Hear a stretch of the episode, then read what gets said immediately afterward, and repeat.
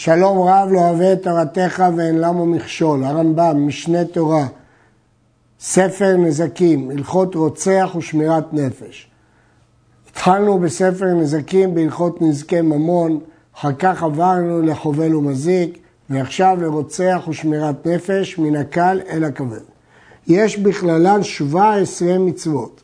שבע מצוות עשה ועשר מצוות לא תעשה, וזהו פרטן, שלא לרצוח, לאו, שלא לקח כופר נפש רוצח, אלא יומת, לא לקבל שום סכום שהוא מציע כדי לפתור אותו ממיתה. להגלות הרוצח בשגגה, להגלות אותו לעיר מקלט. שלא לקח כופר למחויב גלות.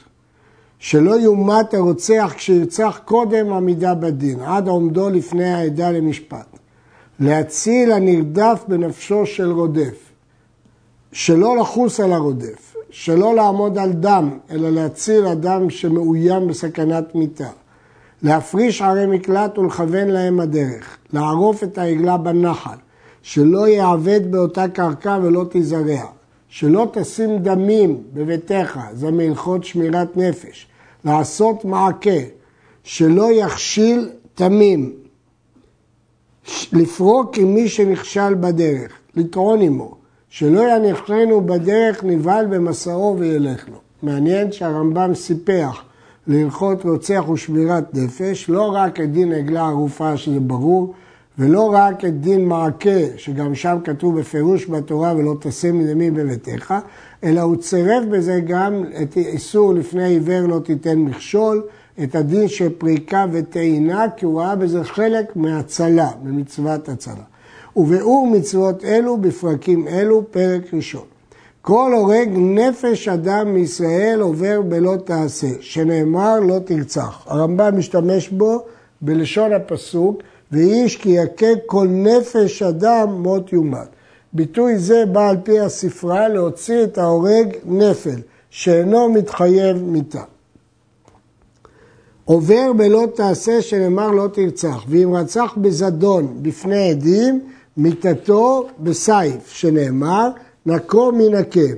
מפי השמועה למדו שזו מידת סייף. בין שהרג את חברו בברזל, בין ששרפו באש, מיתתו בסייף. הרוצחים אינם נהרגים אלא על פי עדים והתראה. הרמב"ם הדגיש פה בזדון בפני עדים, כי רוצח בשגגה יש לו דין אחר, ובפני עדים כי אין ממיתים בבית דין, אלא בפני עדים. הסייף הוא אחת מארבע מיתות בדין, במשנה בסנהדרין מבואר שמיתתו בסייף. ההריגה בברזל מוזכרת בפסוק עצמו, ואם בכלי ברזל היכהו וימות רוצח הוא. והדוגמאות האחרות נראה בהמשך הגמרא. מצווה ביד גואל אדם, שנאמר, גואל אדם הוא ימית את הרוצח, וכל הראוי לירושה הוא גואל אדם. לא רצה גואל אדם,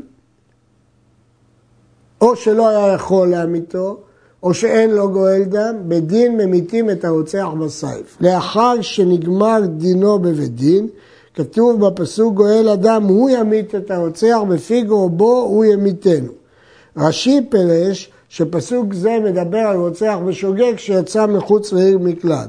אבל לפי הרמב"ם וראשונים אחרים, הר"ן והרמב"ן, מדובר על רוצח ומזיד שנגמר דינו בבית דין, שמצווה ביד גואל אדם לאמיתו.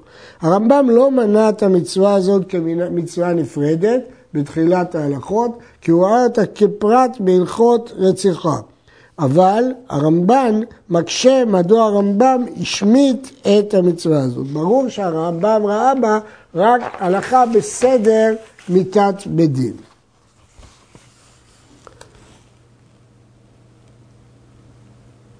האב שהרג את בנו, אם היה לנהרג בן, הרי זה הורג אבי אביו, מפני שהוא גואל.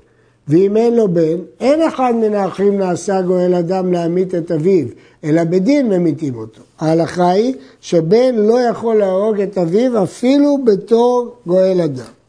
הדין שגואל אדם הוא כל הראוי לירושה, מקורו בירושלמי, ושפטו העדה והצילו העדה.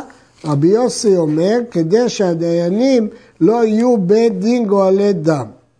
אה, כאשר גואל אדם לא רוצה או לא יכול להרוג, החובה חוזרת לבית דין. הגמרא במסכת מכות אומרת, תן אחד האב שהרג בנו נעשה לא גואל אדם, ותן אידך אין בנו נעשה לא גואל אדם. אחד הזכר ואחד הנקבה בגאילת אדם. ומוזהרים בדין שלא לקח כופר מן הרוצח ואפילו נתן כל ממון שבעולם ואפילו רצה גואל אדם לפוטרו, אפילו שגואל אדם מסכים שלא יהרגו את הרוצח, שאין נפשו של זה הנהרג קניין גואל אדם, אלא קניין הקדוש ברוך הוא, שנאמר ולא תיקחו כופר לנפש רוצח. הרמב"ם מסביר שהנפשו של אדם לא שייכת לגואל אדם ואף לא קניינו בעצמו, אלא היא של הקדוש ברוך הוא, ולכן בדין מוזרים לא לקחת כופר. ואין לך דבר שהקפיד התורה עליו כשפיכות דמים, שנאמר ולא תחניפו את הארץ, כי אדם הוא יחניף את הארץ. הרמב"ם במורה נבוכים מרחיב אבל הרוצח דווקא מחמת חומר פשעו אינו נסלח לו כלל ואין לוקחים ממנו כופר. כך כותב הרמב"ם, כי אין בכל פשעי האדם יותר חמורה מזו. רוצח שהרג בזדון, אין ממיתים אותו העדים ולא הרואים אותו, עד שיבוא לבית דין וידנו למיתה, שנאמר, ולא ימות הרוצח עד עומדו לפני העדן למשפט. וכן, והוא הדין לכל מחויבי מיתת בית דין שעברו ועשו, שאין ממיתים אותם עד שיגמר דינם בבית דין. עדים לא יכול, יכולים לעשות דין על דעת עצמם, הם חייבים להביא אותו לבית דין, ורק בבית דין אה, ידונו אותו. והדבר הזה מוזכר כלאו, כמצוות לא תעשה. במה דברים אמורים? בשעבר ועשה יעבוד שחייב עליו מיתת בית דין, ואז המיתה היא בתורת עונש, רק לבית דין יש סמכות להעניש. אבל הרודף אחר חברו להורגו, אם אתה רואה מרדף של רוצח שרוצה להרוג בן אדם, אפילו היה רודף קטן, הרי כל ישראל מצווים להציל הנרדף מיד הרודף ואפילו בנפשו של רודף. פה לא צריך בית דין, כי פה זה הצלה, מישהו הולך להרוג אותו. לרצוח אותו, אנחנו רוצים להציל אותו. מפני עוול שאי אפשר לתקנו אם כבר נעשה. ולכן התירה התורה את, להרוג את הרודף כדי להציל את חיי הנרדף אפילו בנפשו של רודף. כיצד? אם הזהירו והרי הוא רודף אחריו, אף על פי שלא קיבל עליו התראה, צריך אזהרה, אבל הוא לא צריך לקבל עליו התראה כמו בכל התראה. כיוון שעדיין הוא רודף, הרי זה נהרג. ואם יכולים להצילו בעבר מעורבי הרודף, כגון שיכו אותו בחץ או באבן או בסי ויקטעו את ידו, ישברו את רגלו, יסמו את עינו, ואז הוא לא יוכל לעשות את הפשע, עושים.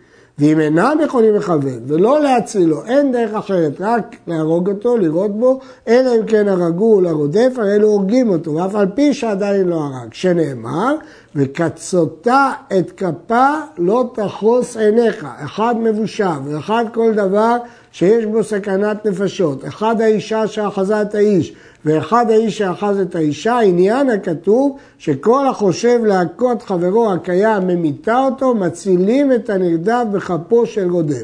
ואם אינם יכולים, מצילים אותו אף בנפשו, שנאמר לו תחרוס עיניך. הרי זו מצוות לא תעשה שלא לחוס על נפש הרודף. כן, הרמב"ם מביא את המקור של דין רודף מדין וקצותה את כפה. למרות שלמדו מדין וקצותה את כפה גם כדבר אחר, למדו את הדין של קצותה את כפה לעניין תשלומי בושת, אבל לומדים אותו בספרי, מקורו בספרי, על פי פשט הפסוק, שהאישה הזאת רוצה לגרום נזק שיכול להמית את האיש שרב עם בעלה, ולכן אה, זאת רק דוגמה שהיא רודפת אותו ולא תחוס עיניך וקצותה את כפה, אם זה מספיק. מכאן אנחנו לומדים שאם אפשר להציל בעבר אחת זה מספיק, אבל אם לא, עושים הכל לא תחוס עיניך. אני מדגיש, למרות שהרמב"ם פוסק את הפסוק הזה בהלכות חובל ומזיק גם לעניין בושת בפרק א' הלכה ט'. אבל כאן הוא לומד את זה לפי הספרי, שלומד את זה מדין רודף, וכך הוא כותב גם בספר המצוות. נמצא שהרמב"ם לומד מהפסוק הזה שני דינים.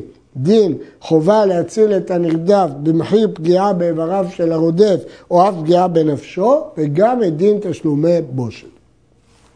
לפיכך, הורו חכמים שהעוברה שהיא מקשה ללד, מותר לחתוך העובר במאה בין בסם בין ביד, מפני שהוא כרודף אחריה להורגה. ואם מי שהוציא ראשו אין נוגעים בו, שאין דוחים נפש מפני נפש, וזהו טבעו של עולם. יש להדגיש שזה לא רודף ממש, זה כרודף, כי בפועל אם הוא הוציא את ראשו אי אפשר להרוג אותו, כלומר לא רואים אותו כרודף, כי זה טבעו של עולם, זה משהו טבעי, זה לא כוונה לרדוף, אבל זה כרודף, כאילו רודף, אבל בפועל מה שהתירו לחתוך את העובר כי זה עובר, וכיוון שזה עובר התירו לחתוך אותו כדי להציל את האימא, רואים אותו כאילו רודף, אבל אחרי שהוציא את ראשו אין דוחים נפש בני נפש, ולמרות שבגללו תמות האם, זה אה, טבעו של העולם, זה לא דין רודף ממש. אחד, המקור של הרמב"ם הזה זה גמרא בסנהדרין, הגמרא אומרת משמיא כרדפלה, הגמרא שואלת והרי הוא רודף, כלומר המקור שרואים את העובר כרודף זה גמרא בסנהדרין, והוא עונה שאחרי שהוא הוציא את ראשו, משמיא כרדפהו, לא הוא רודף, הטבע של העולם שהוא רודף. יש להעיר שכל עוד הוא עובר, אין הוא מוגדר לגמרי כנפש, ולכן פה התירו מפני שהוא כרודף. יש להדגיש שבמשנה הלשון הזה מובא בצורה אחרת, מפני שחייה קודמים לחייו. אחד הרודף אחר חברו להורגו, או רודף אחר נערה מאורסה לאונסה. הוא רודף כדי לאנוס, לאנוס, לאנוס נערה מאורסה. מאורסה דהיינו מקודשת והיא נערה. שנאמר כי כאשר יקום איש על רעהו צחון נפש, נפש, כן הדבר הזה. התורה משווה בין האונס לבין הרציחה. הרי הוא אומר צעקה נערה מאורסה ואין מושיע לה. הא, יש לה מושיע. משמע שאם יש מושיע, מושיע בכל דבר שהוא יכול להושיע, ואפילו בהריגת הרודף. והוא הדין נשאר כל עריות, זה לא רק נערה מאורסה. כל רדיפה אחרי העריות חוץ מן הבהמה. אבל הזכור, אם אדם רודף אחרי זכור שמבקש לאנוס אותו, מצילים אותו מנפש הרודף כשאר העריות. אבל הרודף אחר הבהמה לרבעה, או שרדף לעשות מלאכה בשבת, או לעבוד עבודה זרה, אף על פי שהשבת ועבודה זרה עיקרי הדת, אין ממיתים אותו. עד שיעשה, ויביאו לבית דין, וידינו וימות. הדין שרודף הוא מיוחד על מי שרוצה להרוג בן אדם, או שהוא רודף אחר האריות לאונסן, זה דין מיוחד שמותר להצילו באחד מאיבריו, ואם אין ברירה, אז גם בנפשו. מה מיוחד בעבירות הללו? המיוחד בעבירות הללו, שזאת עבירה שאי אפשר לתקן אותה אחר כך. הרצח והאונס, אי אפשר לתקן את העוול אחר כך. רדף אחר הערווה ותפסה ושכב והערה, אף על פי שלא גמר ביאתו, אין ממיתים אותו עד עומדו בדין. הוא כבר עשה את המעשה, ולכן צריך להעניש אותו, בשביל להעניש אותו צריך עמידה בדין, אין לו כבר דין של רודף. רדף אחר ערווה והיו אחרים רודפים אחריו להצילה, ואמרה להם, הניחו, כדי שלא יארגני. היא מבקשת שלא יעשו לו כלום, אין שומעים לה. אלא מבהילים אותו. ומונעים אותו מלבעול באיבריו. ואם אינם יכולים למנוע באיבריו, אפילו מנפשו כמו שבאר. כל היכול להציל בעבר מאיבריו, ולא טרח בכך, אלא הציל מנפשו של רודף והרגו. היה יכול לראות ביד שלו, אבל הוא התעצל וירה בו עצמו, הרי זה שופך דמים וחייב מיתה. אבל אין בית דין ממיתים אותו. מסקנת הגמרא שהוא נהרג עליו, כך הגמרא בסנהדרין ע"ד א', שאם הוא יכל להציל באחד מאיבריו והרג אותו, נהרג עליו. אבל כתב הרמב"ם שאין בית דין ממיתים אותו. הטור חושן משפט תכ"ה שואל, ואיני יודע, כיוון שחייב מיתה, למה אין בית דין ממיתים אותו? הבית חדש מתרץ שלפי הגמרא וגם לפי הרמב"ם לא אה, על ידי בית דין, אלא על ידי גואל אדם. אבל הכסף משנה הבין שחייב מיתה זה מיתה בידי שמיים, כי סוף סוף הוא לא התכוון לעשות עבירה, אלא להציל את הנרדף. כל היכול להציל ולא הציל, אם הייתה לו אפשרות להציל נרדף, עובר על לא תעמוד על דם רעך. וכן הרואה את חברו טובע בים, או ליסטיס באים עליו, או חיה רעה באה עליו, ויכול להצילו הוא בעצמו, שיזכור אחרים להצילו ולא הציל, או ששמע גויים או מוסרים מחשבים עליו רעה, או טומנים לו פח, ולא גילה אוזן חברו והודיעו, או שידע בגוי או באנס שהוא קובל על חברו ויכול לפייסו בגלל חברו, להסיר מה שליבו ולא פייסו, כל כיוצא מדברים אלו, שהם מקרים שהוא יכול להציל אדם ולא הציל אותו, הוא עובר על לא תעבור על דם רעך. העושה אותם עובר על לא תעמוד על דם רעך. ולאו בתורה לא להימנע מלהציל. האם צריך גם להיכנס לספק סכנה כדי להציל מישהו מוודאי סכנה? בשאלה הזאת דנו הפוסקים, יאוין בהגהות מימוניות כאן ובשאר פוסקים.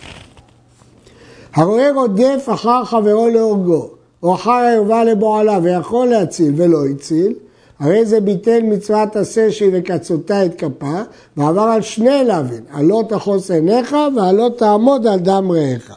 במקרה הקודם שהוא יכל להציל, הוא עובר על לא תעמוד על דם רעך, אבל במקרה של רודף הוא עובר גם על עשה שקצותה את כפה ועליו שלא תחוס עיניך. אף על פי שאין לוקים עליו עם אלו, פני שאין בהם מעשה, הוא רק נמנע מלהציל, הוא לא עשה מעשה, חמורים הם. שכל המאבד נפש אחת מישראל כאילו איבד כל העולם כולו, וכל המקיים נפש אחת מישראל כאילו קיים כל העולם כולו. עד כאן.